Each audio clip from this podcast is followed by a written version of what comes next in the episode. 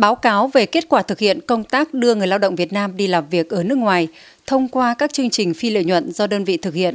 Ông Đặng Huy Hồng, Giám đốc Trung tâm Lao động ngoài nước, Bộ Lao động Thương binh và Xã hội cho biết, Trung tâm được Bộ giao thực hiện các thỏa thuận quốc tế do Bộ ký kết với các bộ đối tác để đưa lao động đi làm việc ở nước ngoài. Các chương trình đã và đang triển khai gồm đưa lao động đi làm việc tại Hàn Quốc theo chương trình cấp phép việc làm của chính phủ Hàn Quốc, hay còn gọi là chương trình EPS từ năm 2004 đưa lao động đi thực tập kỹ thuật tại Nhật Bản theo thỏa thuận với Tổ chức Phát triển Nguồn Nhân lực Quốc tế, hay còn gọi là chương trình IHEM Japan từ năm 2006 đưa lao động đi thực tập kỹ thuật tại Nhật Bản trong ngành hộ lý theo thỏa thuận với Hiệp hội chăm sóc y tế Osaka, đưa lao động đi làm việc tại Đài Loan Trung Quốc theo chương trình tuyển mộ trực tiếp, đưa lao động đi làm việc tại Cộng hòa Liên bang Đức theo chương trình Hand in Hand và đưa lao động đi học tập và làm việc tại Cộng hòa Liên bang Đức trong ngành điều dưỡng theo thỏa thuận với công ty trách nhiệm hữu hạn diễn đàn người cao tuổi Vivantes. Ông Đặng Huy Hồng, Giám đốc Trung tâm Lao động ngoài nước, Bộ Lao động Thương binh và Xã hội cho biết. Trung tâm Lao động ngoài nước hoạt động phi lợi nhuận và không được à, thu các cái tiền phí dịch vụ của người lao động. Khi người lao động tham gia cái chương trình của Trung tâm Lao động ngoài nước chỉ phải đóng góp một cái khoản chi phí rất nhỏ để trang trải các chi phí, ví dụ như là chi phí hành chính, phái cử. Bên cạnh đó thì có một số những cái chương trình ấy, người lao động còn được hỗ trợ về máy bay, học phí, đào tạo ngoại ngữ, khám sức khỏe. Thì đây là một đặc trưng của chương trình do Trung tâm Lao động ngoài nước ờ, thực hiện. Với chi phí tham gia chương trình ờ, như vậy thì ờ, chương trình rất là hấp dẫn, triển khai rất là công khai, minh bạch, đã tạo điều kiện thuận lợi cho người lao động, đặc biệt là người lao động có điều kiện kinh tế khó khăn, gia đình chính sách, các khu vực vùng sâu, vùng xa đóng góp tích cực vào công cuộc xóa đói giảm nghèo, đảm bảo an sinh xã hội theo chính sách của Đảng và Nhà nước. Thời gian qua, công tác đưa người lao động Việt Nam đi làm việc ở nước ngoài theo chương trình phi lợi nhuận đã có bước phát triển mạnh mẽ cả về số lượng và chất lượng. Thị trường lao động được mở rộng, tạo thu nhập cho người lao động. Kết quả, từ khi thành lập đến nay, Trung tâm Lao động ngoài nước đã đưa được hơn 136.000 lượt người lao động đi làm việc ở nước ngoài theo các chương trình phi lợi nhuận có được kết quả này là nhờ công tác thông tin tuyên truyền, vận động người lao động chấp hành hợp đồng về nước đúng hạn được quan tâm triển khai từ trung ương đến địa phương. Tuy nhiên, bên cạnh những kết quả đạt được, công tác đưa người lao động Việt Nam đi làm việc ở nước ngoài theo hợp đồng vẫn còn gặp một số khó khăn nhất định, nhất là ở vùng sâu, vùng xa, do trình độ văn hóa và ý thức kỷ luật của người lao động chưa cao, tiền lương tại một số thị trường chưa đủ sức hấp dẫn người lao động, công tác vay vốn cho người lao động gặp khó khăn,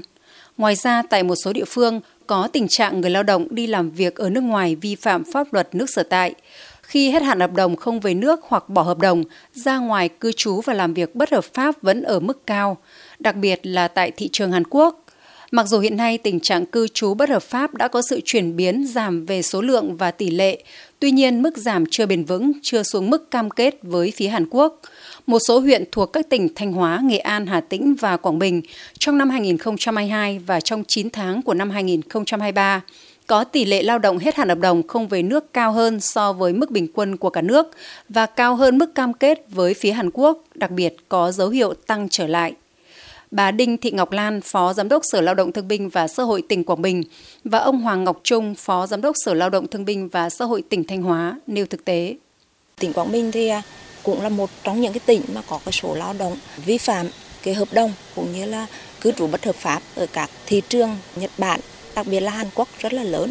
Thì đây cũng là một cái vấn đề mà chúng tôi đặt ra là phải tìm các cái giải pháp để mà giảm thiểu cái số lượng lao động Ờ, cư trú bất hợp pháp tại các cái nước này. Chúng tôi cũng đẩy mạnh các cái giải pháp tuyên truyền, tư vấn cho người lao động trước khi đi, rồi là tổ chức các cái hội nghị tập huấn hướng dẫn cho cán bộ địa phương trong cái công tác quản lý người lao động trên địa bàn và tuyên truyền cho các cái gia đình có lao động đi làm việc ở nước ngoài là phải chấp hành các cái chủ trương chính sách của nhà nước trong việc đưa lao động đi làm việc ở nước ngoài cũng như là chấp hành các cái quy định của các cái nước sở tại để giảm thiểu cái số lao động bất hợp pháp. Từ khi có chủ trương thực hiện đưa người lao động đi làm việc theo chương trình phi lợi nhuận thì số lao động của tỉnh Thanh Hóa đi làm theo chương trình này tăng lên cả về số lượng và chất lượng. Đặc biệt, thu nhập của người lao động đi làm việc tại Hàn Quốc ngày càng tăng. Hàng năm số tiền người lao động đi làm việc tại Hàn Quốc gửi về tỉnh chiếm 35 trong tổng số tiền của người lao động toàn tỉnh gửi về cho gia đình. Nhiều lao động sau khi về nước với kinh nghiệm và kỹ năng nghề nghiệp đã tích lũy và vững bước trên con đường khởi nghiệp, trở thành các nhà đầu tư, chủ doanh nghiệp, tạo việc làm cho một số bộ phận lao động khác, đóng góp sự phát triển của quê hương đất nước. Bên cạnh những kết quả đạt được đối với chương trình phi lợi nhuận vẫn còn tồn tại một số vấn đề như lao động vi phạm hợp đồng ở lại cư trú bất pháp tại Hàn Quốc hay một số lao động đã được chủ sử dụng lao động lựa chọn nhưng bị hủy hợp đồng đã làm ảnh hưởng đến quyền và lợi ích của người lao động. Tại hội thảo, các đại biểu cho rằng để thúc đẩy việc đưa người lao động đi làm việc ở nước ngoài theo các chương trình phi lợi nhuận, cần nâng cao chất lượng công tác đào tạo cho người lao động để nâng cao trình độ ngoại ngữ, tay nghề, kỹ năng ứng xử trong quan hệ lao động, hiểu biết pháp luật của Việt Nam và nước sở tại, các định hướng lâu dài để tìm kiếm việc làm phát triển sự nghiệp sau khi kết thúc hợp đồng lao động về nước. Bên cạnh đó, cần tăng cường phối hợp giữa các ban quản lý lao động, Đại sứ quán Việt Nam tại các quốc gia tiếp nhận lao động và đối tác để quản lý hỗ trợ người lao động trong thời gian làm việc ở nước ngoài đẩy mạnh việc xây dựng mạng lưới người lao động hồi hương, tạo diễn đàn để người lao động chia sẻ kinh nghiệm, hỗ trợ lẫn nhau trong việc chuẩn bị các kỹ năng cần thiết trong tìm kiếm việc làm ý tưởng khởi nghiệp phù hợp với khả năng. Ngoài ra, cần đẩy nhanh công tác chuyển đổi số, xây dựng cơ sở dữ liệu về người lao động đi làm việc ở nước ngoài, hết hạn hợp đồng về nước, kết nối chia sẻ cơ sở dữ liệu người lao động với các đơn vị chức năng thuộc Bộ Lao động Thương binh và Xã hội như Cục Quản lý Lao động ngoài nước, Cục Việc làm với Sở Lao động Thương binh và Xã hội và Trung tâm Dịch vụ Việc làm các địa phương. Các doanh nghiệp trong nước có nhu cầu tiếp nhận lao động để tư vấn giới thiệu việc làm phù hợp cho người lao động khi hết hạn hợp đồng về nước. Phát biểu tại hội thảo, Thứ trưởng Bộ Lao động Thương binh và Xã hội Nguyễn Bá Hoan cho rằng, khu vực miền Trung Tây Nguyên có số lượng lớn người lao động đi làm việc ở nước ngoài nói chung và thông qua các chương trình phi lợi nhuận nói riêng. Tuy nhiên, bên cạnh những kết quả đạt được vẫn còn một số tồn tại hạn chế cần tiếp tục được quan tâm giải quyết, như tỷ lệ lao động hết hạn hợp đồng không về nước của một số huyện thuộc các tỉnh Thanh Hóa, Nghệ An, Hà Tĩnh và Quảng Bình còn cao – Số lượng lao động của các địa phương khu vực Tây Nguyên tham gia các chương trình phi lợi nhuận của Trung tâm Lao động ngoài nước còn thấp, chưa tương xứng với tiềm năng nguồn nhân lực và nhu cầu của người lao động. Việc kết nối giới thiệu việc làm cho người lao động về nước mới chỉ thực hiện thông qua những hoạt động riêng lẻ, không thường xuyên và chưa thực sự hiệu quả. Để công tác này tiếp tục đạt hiệu quả tích cực bền vững hơn trong thời gian tới, Thứ trưởng Bộ Lao động Thương binh và Xã hội Nguyễn Bá Hoan cho biết các cái vướng mắc khó khăn ấy, mà chúng ta đã nêu ra ở đây thì trong thời gian tới thì tôi cũng hy vọng rằng sẽ được à, giải quyết nhanh kịp thời. Phía người lao động của chúng tôi thì cũng sẽ có nhiều giải pháp để rồi hạn chế giáo dục tuyên truyền xử lý rồi thậm chí là để làm sao gắn người lao động với trách nhiệm của địa phương để đi là phải về và có cơ hội tạo điều kiện để tiếp tục được đi nữa. Và đối với bộ thì chúng tôi cũng sẽ sẵn sàng cùng với các đơn vị có liên quan để bàn các giải pháp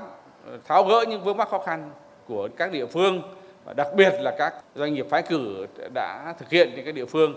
Ưu tiên các cái nơi mà vùng sâu, vùng xa,